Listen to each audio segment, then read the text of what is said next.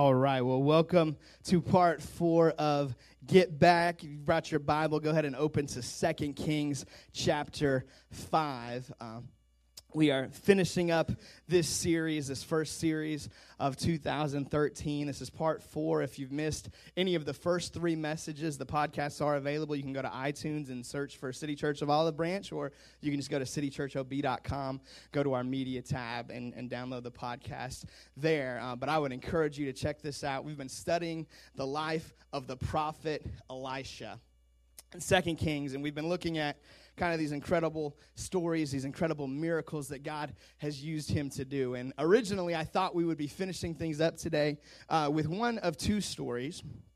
And those of you who know me have been around for a while, you know that I'm a little bit of a resurrection fanatic.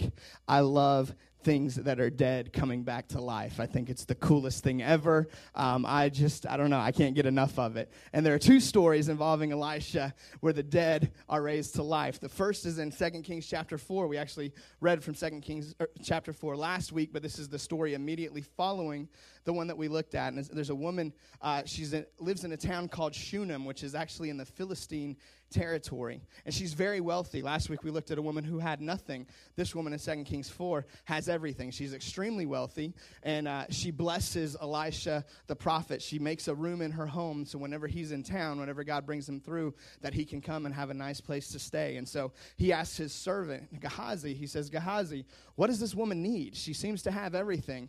He says, She has no child. And so Elisha prophesies to her that about this time next year, you're going to have a kid. And she does. And she gives birth to a boy. And then a few years later, we're not sure exactly how many, approximately 8 to 12, the boy dies. And the, the Shunammite woman comes to the prophet Elisha and is like, Why did you do this to me? Why would you tease me like this? Why would you give me this thing that I desired more than anything in the world, only for God to take him from me?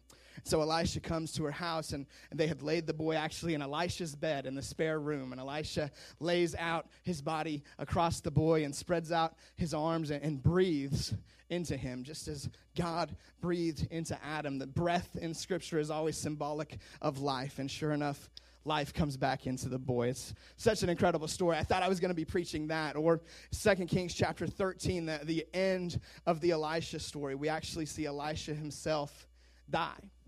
And he's buried and he's laid in a tomb. And in verse 20, there's some men, uh, have, some Israelites, who are burying a friend and they're, they're putting this man to rest. And there's raiders from Moab who are attacking Israel consistently. And they show up, they come in, and, and these men are terrified, they're afraid. And so they don't have time to finish burying him. So they just throw him into Elisha's tomb. They just drop him into Elisha's tomb and they take off running, don't even realize what's happened. Well, the body falls and connects with Elisha's bones. And when the body touches Elisha's bones, Elisha doesn't come back to life, but this guy does. And so it says he stands up in the tomb and life comes back into his body. And so I had a whole message that I wanted to do uh, about connecting with the old bones, connecting with the old life. You see, sometimes I love the new things, man. We are, a, I, I believe, a pretty modern church. We're always trying to tap into what's new, but sometimes we need to tap into what's old. Sometimes we need to tap into what God has done. Sometimes we need to read stories and study on the great revivals in church history, on the great men and women of God who have taught us so many incredible things, not just the ones in Scripture, but the ones down through the ages, man. We need to look at Smith Wigglesworth and, and Charles Spurgeon, and we need to look at uh, D.L. Moody and Martin Luther and William Seymour, the amazing Amer- African American who, who led us back in 1906 into the Azusa Street revival and brought the Pentecostal renewal into the world and, and tapped us back into the spiritual gifts and Scripture. We need to look back at the revivals of the past to see what God has done because I believe that, that what God has done is an indicator of what God wants to do. Not that it's always going to be the same way. God wants to do a new thing, but we can gain faith, we can gain encouragement, we can gain instruction looking back at these stories. This week I looked back at one when I thought I was going to be preaching on this. There's a man named Honi, and Honi lived about 100 years before Jesus. He was a Jew. Uh, and in this time period, there was no prophet, there was no word coming from God, and there was a great famine, there was a great drought actually. And Honi went out in front of all Israel, in front of thousands, and he drew a circle in the sand around him. And he stood in the middle of the circle and he cried out to God and he said, I am not leaving this circle until you send rain. And God sent rain. A little sprinkle. And he said, No, this isn't what I'm standing here for. I'm believing you for great rain. I'm believing you for the blessing of rain. And, and so God sends a flood. And he said, No, I'm not standing in this circle for a flood. I'm standing here for, for rain that is, that is the kind that we need, that's the kind that's going to be usable. And God turned down the rain to just the right amount that they needed. And all of Israel was encouraged and amazed. And it's, it's an amazing story. You can find out more about it. There's a pastor in Washington, D.C. named Mark Batterson that wrote a book about it called The Circle Maker. And that book will fire you up. And I thought I was going to be preaching about resurrection and about connecting to the old life and how that can bring new life into us. But God had a different plan, and He took me to 2 Kings chapter 5. And in 2 Kings chapter 5, we don't find the story of a resurrection we find the story of a healing of a man named Naaman. So, starting in verse 1, we're going to read the first 15 verses in this chapter together. It says, Now Naaman was commander of the army of the king of Aram. He was the general of the Aramite army. He was a great man in the sight of his master and highly regarded, because through him the Lord had given victory to Aram. He was a valiant soldier, very well regarded, brave man, courageous, but he had leprosy. Now, bands from Aram had gone out and had taken captive a young girl from Israel, and she served Naaman's wife. She said to her mistress, If only my master would see the prophet who is in Samaria, he would cure him of his leprosy. Naaman went to his master, the king, and told him what the girl from Israel had said. By all means, go, the king of Aram replied. I will send a letter to the king of Israel. So Naaman left, taking with him ten talents of silver it's about 750 pounds. 6,000 shekels of gold, it's about 150 pounds, and 10 sets of clothing.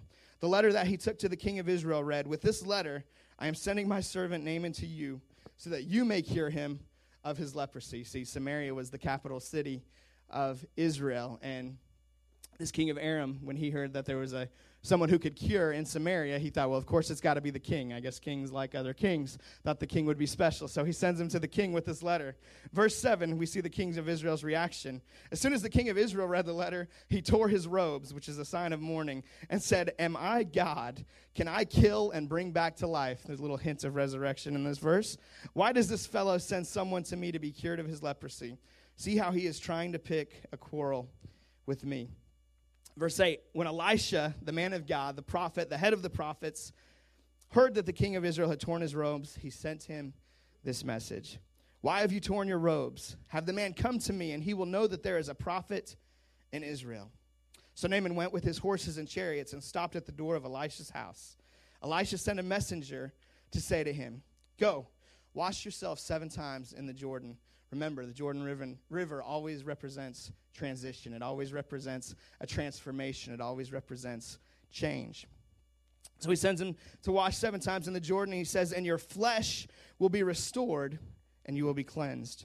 But Naaman went away angry and said, I thought that he would surely come out to me and stand and call on the name of the Lord his God wave his hand over the spot, and cure me of my leprosy. He'd been watching Benny Hinn, apparently.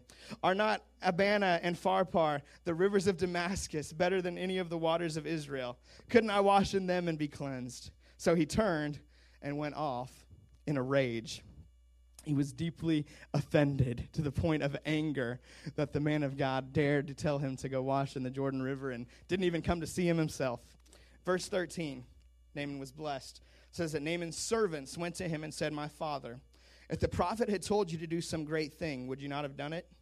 How much more then when he tells you, Wash and be cleansed? So he went down and dipped himself in the Jordan seven times, as the man of God had told him. And listen to this. It says, And his flesh was restored, his skin was cured, and became clean like that of a young boy. See, Naaman was a general. Naaman had been through the wars since he was a valiant soldier. In this day and age, war meant swords and spears and bows. I don't know exactly what Naaman looked like, but I can pretty much guarantee you his skin was scarred up. He'd received some dings. He had borne the scars, the evidence of a man who had been through the war. And listen to the description. It says that his skin became like that of a young boy.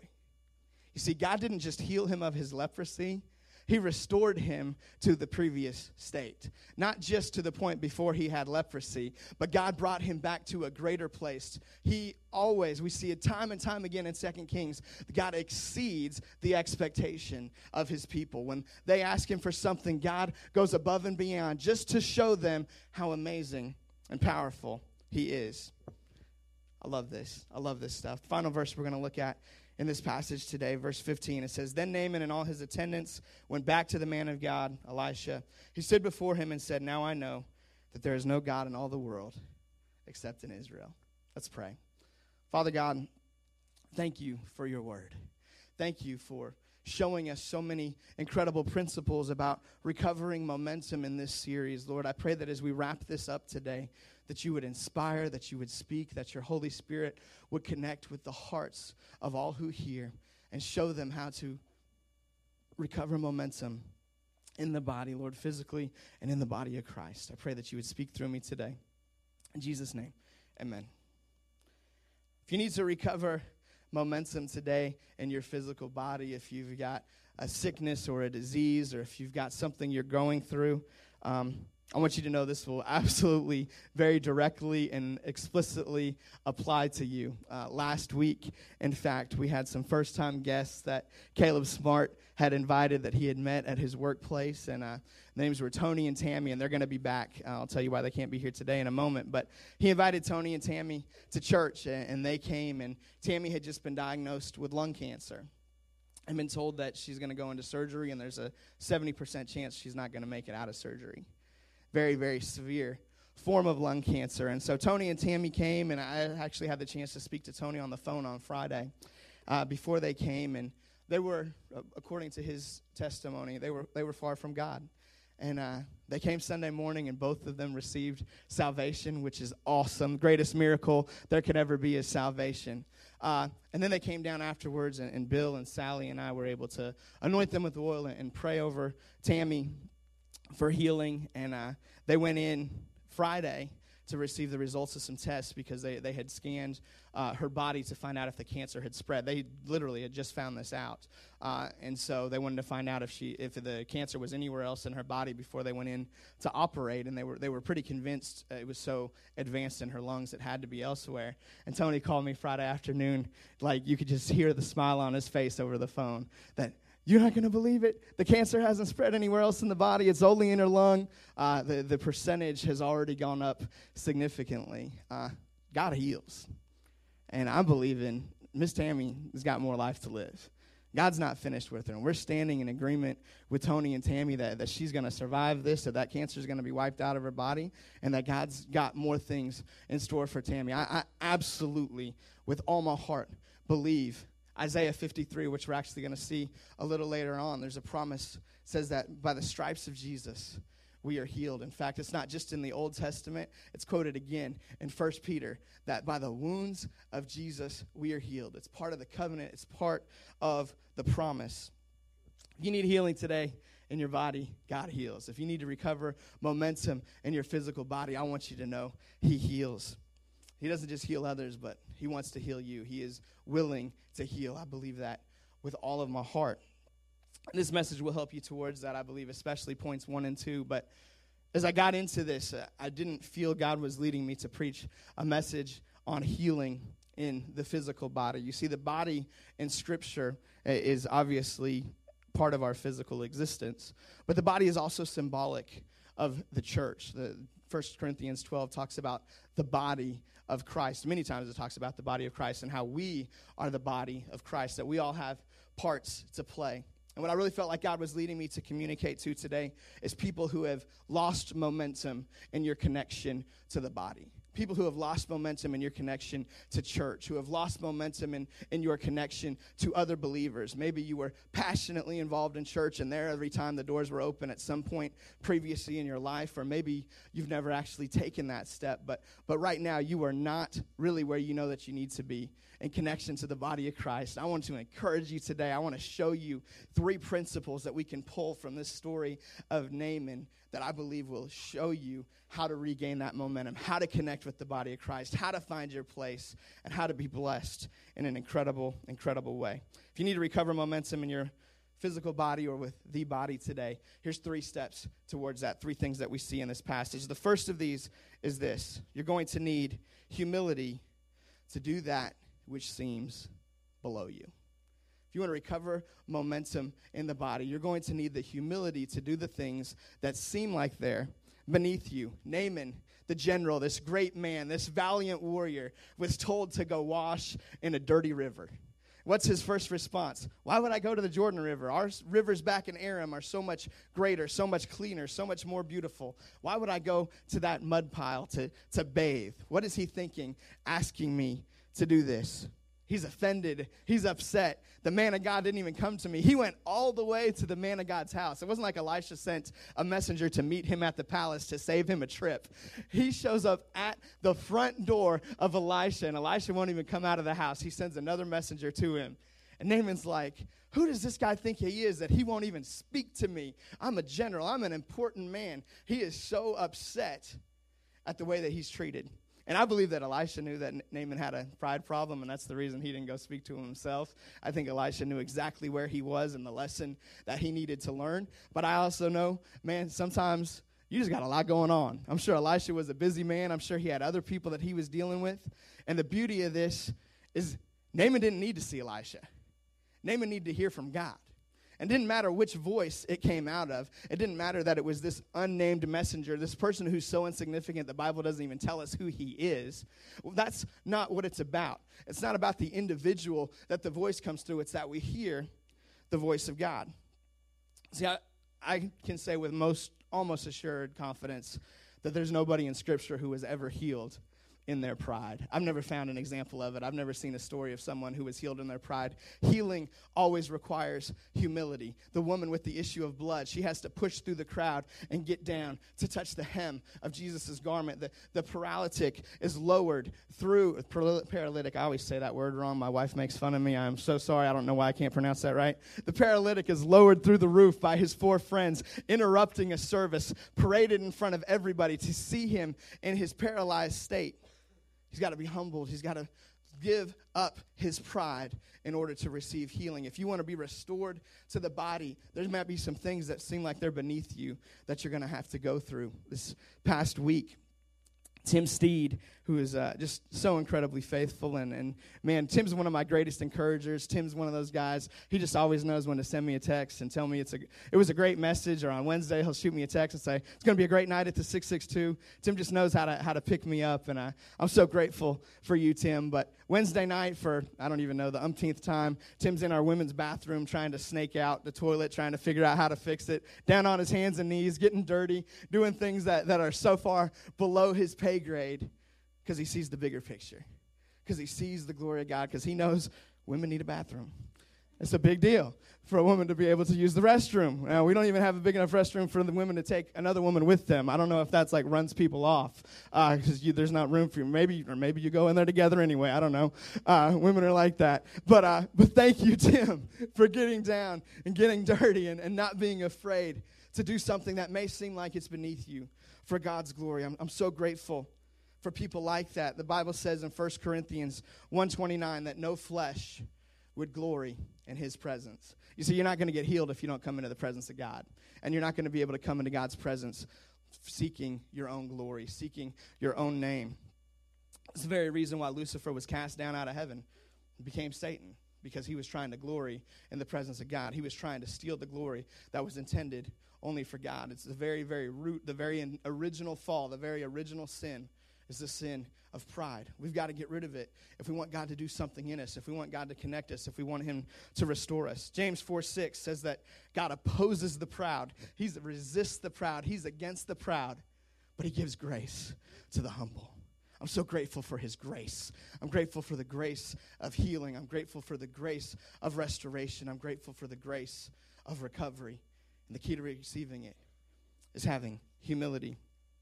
Here at City Church, this can flesh itself out in a number of ways. I think one of the, the greatest ways that humility can be required of some of us is, is to serve in Kid City.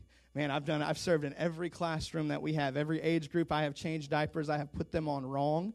Uh, I have done all kinds of terrible things. Kids have survived, praise God. Uh, nobody's ever gotten sick, thankfully. Uh, but man, I, have served in, in, every age group. I believe so much in our children's ministry. And I want to say, uh, I'm trying to do this off the top of my head. I might skip somebody. I apologize if I do. But I'm so proud. We've got more men serving in Kid City right now than we ever have before. Kenneth serves in Kid City. Vincent, he's Marsh, he's back there in Kid City, I believe, right now. Damien, Josh, Caleb Smart just signed up and got involved serving in Kid City. I know I'm skipping somebody. There's at least one, one other man that serves in Kid City. Sean Haggerty serves in Kid City. There's another one. Man, I'm so grateful for men that love our kids enough to get into a classroom man, we need our kids to see a godly example of a spiritual leader. We need our kids to see a man that loves God enough. I believe so passionately that children's ministry is not just women's work. Now, don't get me wrong, I'm very grateful for our women that serve in Kid City too. We would not have a children's ministry if it was not for women. I'm so grateful for the faithful, faithful ladies, so many of you who serve in Kid City. But we've had a a lack in our church for as long as I've been around. I've been at this church for seven and a half years, and we've never had more than three men serving in Kid City at the same time. We got at least six right now, and that's just off the top of my head. I'm so grateful for you men who are doing that. And I believe there's more in this room who, man, God has a purpose for you in the life of a kid.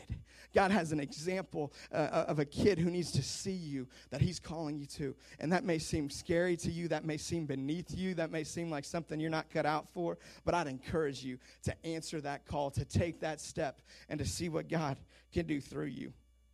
Our media team, it may not seem like a big deal to sit back there at the computer and click the space bar through the slides, but I promise you this you know it when somebody's not doing it well.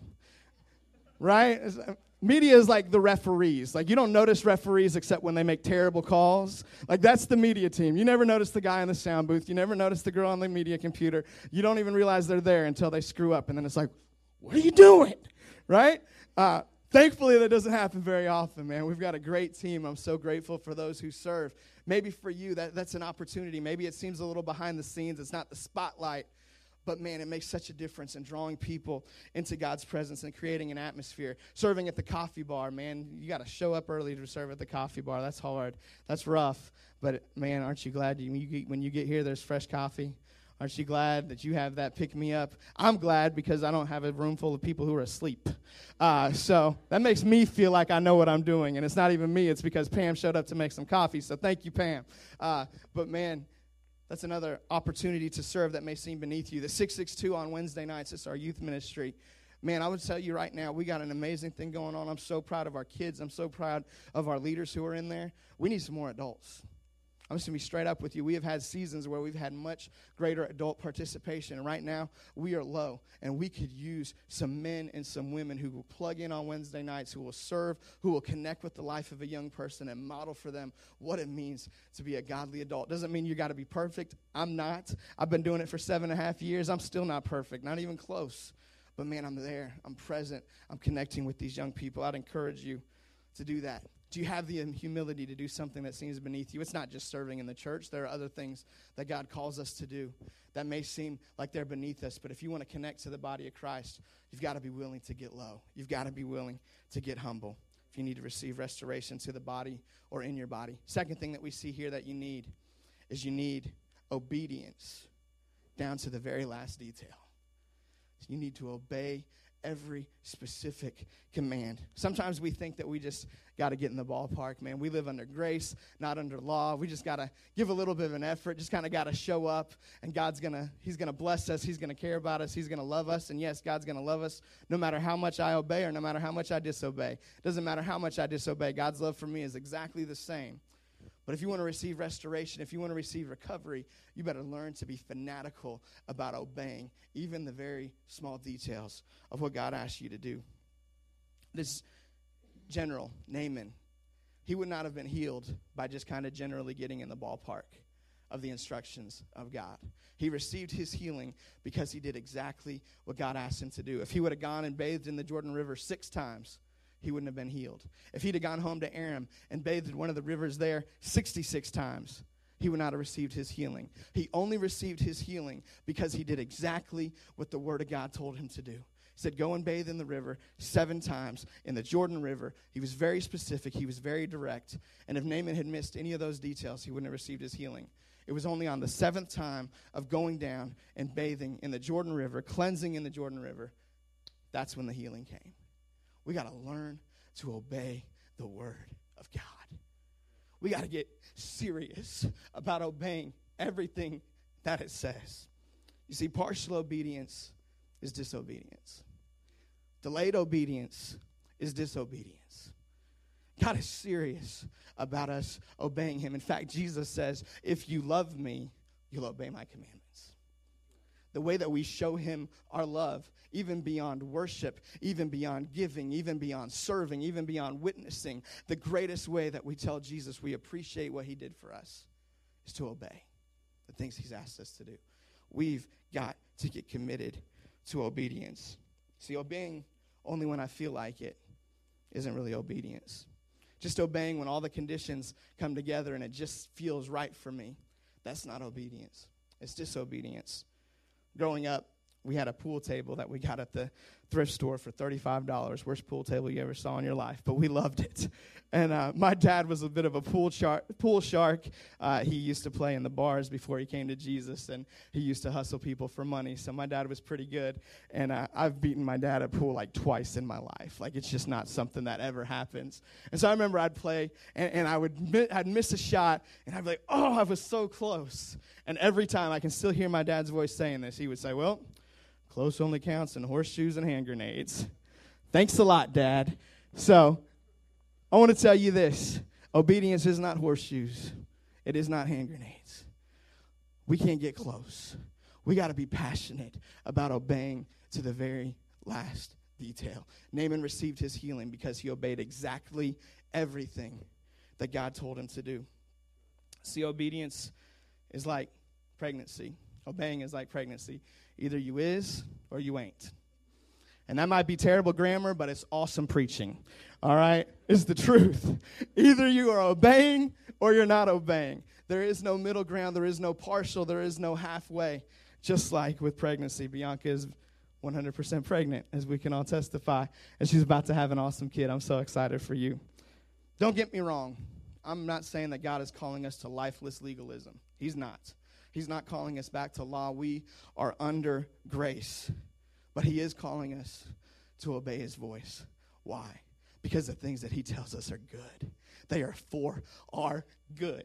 And when we connect with that, when we tap into it, when we realize that everything He asks us to do is for our benefit, that's when we're going to walk in the blessings of God. That's when we're going to truly receive His momentum, connect in the body, receive healing in our body, is when we get serious about obedience. If you want to get your momentum back with the body of Christ, you better obey. Obey Him passionately, obey Him completely, obey Him to the last detail. Now, let me say this there's three things that God has ordained, and, and probably even more than this, but three that I feel that we really need to see that we need to obey, three ways that we need to obey, three instructions He's given us. First of all, this we need to obey what God's told us through His Word. First and foremost, the Word of God is the ultimate authority. It's pretty black and white. If it's in the Bible, do it. If it's in the Bible not to do it, don't do it. Like it's pretty simple. I don't think we got to go into a lot of detail here. Hopefully, you realize this, you know this. Big thing this means is that we got to be in the Word. I don't think God's going to hold it against us if we don't obey something we didn't know, but you're not going to be blessed if you don't obey. The blessing comes from finding out what God's word says and walking in the obedience. And man, we got to know what it says. So obey God's word. It's the ultimate authority. Second thing we need to do is we need to learn to obey what God is telling us through the authority He's placed in our lives, through the authority He's given us. See, authority is our covering. When we're under authority and we're submitted to authority, we're protected. When we're out from under authority, that's when we're exposed. That's when we're vulnerable. That's when the enemy can take advantage of us. God's ordained authority in the home. Young person, your parents are your authority. You need to obey them down to the last detail. Even if you think they're wrong, you need to obey them. You need to respond to that authority. He's ordained authority in your workplace, He's given us authority in your church, in your ministry area, in your town, your state, your nation. There's authority all around us. Each of us is under so much authority. And we're going to be blessed when we obey that authority, when we listen to what that authority has to do. And obviously, that, that authority tells us to do something contrary to God's word. I'm not telling you to, to do that. His word is the greatest authority in our lives. But don't think, young person, just because your parents are off on something, even because your parents aren't serving God, that that means that you don't have to obey them. You got to obey everything they tell you that is not directly contrary to the Word of God. That's when you're going to be blessed. That's when you're going to grow. Obey, obey, obey. Third thing that we need to obey is we need to obey what God is telling us through His Spirit. We got to obey His voice. See, God has specific, specific commands for you that aren't for everybody. God has somebody that He wants you to reach out to in your neighborhood, at your workplace, in your world, that He's not calling me to reach out to, that He's not calling the person next to you to reach out to. It's just for you. We got to learn to listen to the voice of the Holy Spirit. We got to learn to listen to what God is leading us to do. John 16, 13 says that the Holy Spirit will guide you into all truth.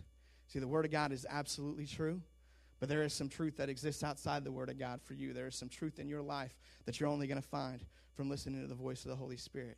And you got to walk that out. Now, if you hear something that you think God said and it's against Scripture, God didn't say it. God didn't tell you to get a divorce. God didn't tell you uh, to leave your church. And He may tell you that there's another church for you to plant at. In some cases, He does that. But most, a lot of times, we blame stuff God for stuff. We see this in youth ministry all the time. Well, God told me that oh, we're supposed to break up. I'm not supposed to date somebody right now. And that might actually be true. And then they're dating somebody else two days later, and I just want to smack them. We like to blame God for, for what we want to do. Uh, don't put that on God. Just put it on yourself. You know, I don't think we need to be dating right now.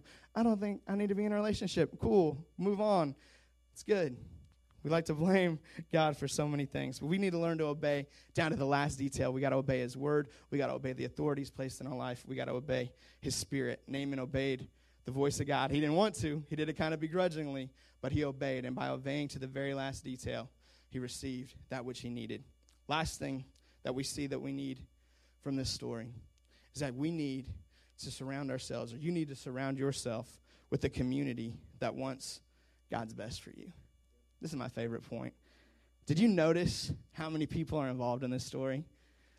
If you just read over this and just kind of skim it real quick, you'd think, well, he went to see Elisha. Elisha prophesied, and the, man of God brought him healing. But there is person after person. In 15 verses, it is packed full of at least six, and you could argue for seven different people, and, and really even more than that, because one of them is a group that are involved for him to receive this miracle. If any of these people are removed from the story, Naaman isn't healed. It's amazing. I'm going to walk you through everybody who plays a part in this. The first one, the person who gets this all started, is the slave girl from Israel. Now, this is mind blowing. This girl is captive, captured from her people. She is kidnapped and forced to be a slave. She has been through terrible things, things that she should never have to go through. And despite her circumstances, she hears about a need that she knows how God can meet that need, and she speaks up. For the person who is her slave owner, she says, I know how he can get healed. How incredibly selfless. What a beautiful beautiful example of Christ like love. That she would look beyond the injustice that's been done to her and speak up. Maybe for you, you've got a boss who just mistreats you terribly. God still wants you to bless that boss. God still wants you to be an example to them. Maybe you got a person in your family who's just stabbed you in the back so many times and let you down time after time. God still has a purpose for you to play in that person's life to glorify Him. Don't think that the things that have been done to you justify you just checking out. I'm not saying that we don't protect ourselves and we don't put up boundaries. I'm not saying to let yourself be taken advantage of. But I do believe that God's got a purpose for you to play, even in the lives of people who've hurt you. Just like this girl did. Such an incredible, incredible story. Second person who's involved here is Naaman's wife. The servant girl, the slave girl, she doesn't go to Naaman himself. She actually goes to Naaman's wife, to his spouse, and she says, I know how he can get healed. There is a prophet in Israel, a man of God in Israel, who can do this. Sometimes God's going to speak to someone around you to speak to you. Now, I believe that God speaks directly to us, but sometimes He just wants to make a statement about community. And instead of going directly to me, He's going to go to one of you to come to me. He's going to give you something to say, something to speak into my life. And man, the best person for that is my spouse. Man, if you got a wife, the Bible says you found a good thing. If you found a wife, and God's going to speak to you through that wife. He's going to speak to you many, many times. He does through mine all the time. Sometimes I want to hear it, sometimes I don't. But he speaks. And I'm grateful for it. And I'm blessed. The more that I listen to her, the more that I apply the things that God speaks from her, the greater I'm blessed in my life. Man, and, I believe that applies obviously not just with the spouse, that applies in many ways. Uh, you got to hear God's voice through those around you. The third person involved in the story is Naaman's king. And I think the king is symbolic here of his boss. It's his authority. It's the person that the general responds to, that he receives his orders from. The, his, this is his covering. And the king doesn't just give him his permission to go and seek healing. He says, I'm going to help you out. I'm going to write you a letter. I'm going to send you with the letter. So the king is involved. Next person that's involved is Elisha, the man of God. This is the representative of spiritual authority in your life. This is the one that as God has placed as your spiritual covering. I have a spiritual covering. I have a pastor. His name is Jason Delgado. He's the man who founded this church nine years ago. I'm in constant communication and, and contact with him. I'm so grateful for his leadership in my life. Jason's the one who brought me here seven and a half years ago to be a part of this thing. He's the one who married my wife and I, even though he said her name wrong during the wedding, and she's trying to get over that. Uh, he's been so involved in our lives. Uh, I started dating somebody back in 2007 who was probably not God's best for me, and Jason put some boundaries down for me that protected me, that, that saved my purity, that actually helped me to get out of that relationship a lot earlier than I would have without his wisdom. Spiritual authority, spiritual covering is a valuable thing man, we've all got to be under a spiritual authority. We've got to be under a pastor, a ministry leader, somebody who's pouring into us. Um, there's so much blessing in that. You need a pastor. And I'm not saying it's got to be me. If you, if you got another church, man, that's great. There's great pastors out there. There's better pastors out there than me. I have no doubt about it. But, man, if God's called you to be a part of City Church, I'm honored to have the opportunity to be your pastor. And I'm not going to be perfect at it, I promise but I'm going to do my best. I'm going to listen to God's voice. I'm going to do what I can to speak into your life to encourage you. And I know that God's going to bless you for having a pastor, for listening to God speak through the man of God he's placed in your life. Next person we see in the story is Elisha's messenger. Elisha doesn't go himself to the door, he sends his messenger. Naaman comes all the way to the door. Elisha senses his pride and says, No, I'm going to tell you to go to him and sends him there. And the truth is that I don't have to do everything for you. And I'm glad I don't. I don't have to go to every hospital. I don't have to pray for every sick person. I don't have to counsel every marriage. I don't have to meet with everybody who's going through something. I love it. I'd do it all if I could, but I can't. And I'm not supposed to. See, because God has designed us to be the body of Christ. He's designed you to play a part in all this, for us to speak into each other's lives, for us to encourage each other, to pray for each other, to go to God for one another. In fact, Ephesians 4:12 says that my job as a pastor is one of the fivefold ministry components is to prepare God's people for works of service. If I'm doing my job, I'm not doing everything. I'm releasing you to do stuff. I'm unleashing you into the world, into the body of Christ to go out there and minister to each other, to encourage each other. I'm not saying this because I want to get out of doing stuff. I don't. I love it, man. I'm so grateful for the chance to meet with people and pray with people and, and love on people. But I'm even more grateful for the chance to see you do it. To see God use his people, not just the guy who gets a paycheck for it. It's a beautiful thing when the body of Christ gets involved. And I'll tell you this the more that we get involved together, the more that all of us go out and do the work of the ministry and do the, the service that God has prepared us for, the faster our church is going to grow. The more people we're going to reach for the glory of God, the more people who are going to miss hell and make heaven when we all get on board with this. It's going to be awesome. Elisha sends his messenger. Now, that next we see most, maybe the most important people in this story, Naaman's servants. I'm going to go back over this passage because I think it's so key. Verse 13, it says, Naaman's servants, Naaman's servants went to him and said, My father, if the prophet had told you to do some great thing, would you not have done it? How much more then when he tells you, Wash and be cleansed? See, just as Naaman was under authority from his king and he responded to that authority, Naaman had authority. He was a general. He had a whole army below him, and he had direct servants who it was their job to wait on him hand and foot, to be his bodyguards, to watch out for him. And it was those servants, it was those beneath him who God used to speak to him, to humble him. You see, you don't just need somebody who's over you, I believe you need somebody who's under you. I believe every Christian is designed to have somebody they're re- receiving from and somebody they're pouring into. And the greatest thing about pouring into somebody else is you're going to learn more from the person you pour into than you're ever going to learn from the one pouring into you. I can't tell you how many 662 adult leaders I've had tell me, man, I learned more from the kids than I ever learned from you. Thanks. I appreciate that. But it's true because I learned more from them than I ever learned from me. Praise God. Man, it's amazing what you learn when you start pouring into somebody else, when you get into somebody else's life. It's amazing the things that they'll start talking back to you. They'll start speaking God's word back to you, and you're like, man, I taught you that. Don't tell me that. But you need to hear it. He received from his servants. He was humble enough, even as prideful as he was, he was humble enough to listen to the people below him who said, What are you thinking? You're going to miss out on God's best for your life if you don't go and do this. You need to have somebody you're pouring into, and you need to listen to them. See, we see in Naaman's life, he, has got the authority, the king, the man of God who pours into him. He's got the wife, his partner, the one beside him who speaks into his life. And then he's got the slave girl and the servants who are below him. All the components, all the directions are involved for Naaman to receive this miracle. And I think we all need that. We need partners. We need the body of Christ that we come alongside, fellow church members. We need a spiritual authority. We need to respond to the authority God's put in our life. And we need somebody we're pouring into. If you don't have one of those components, man, you need to find it.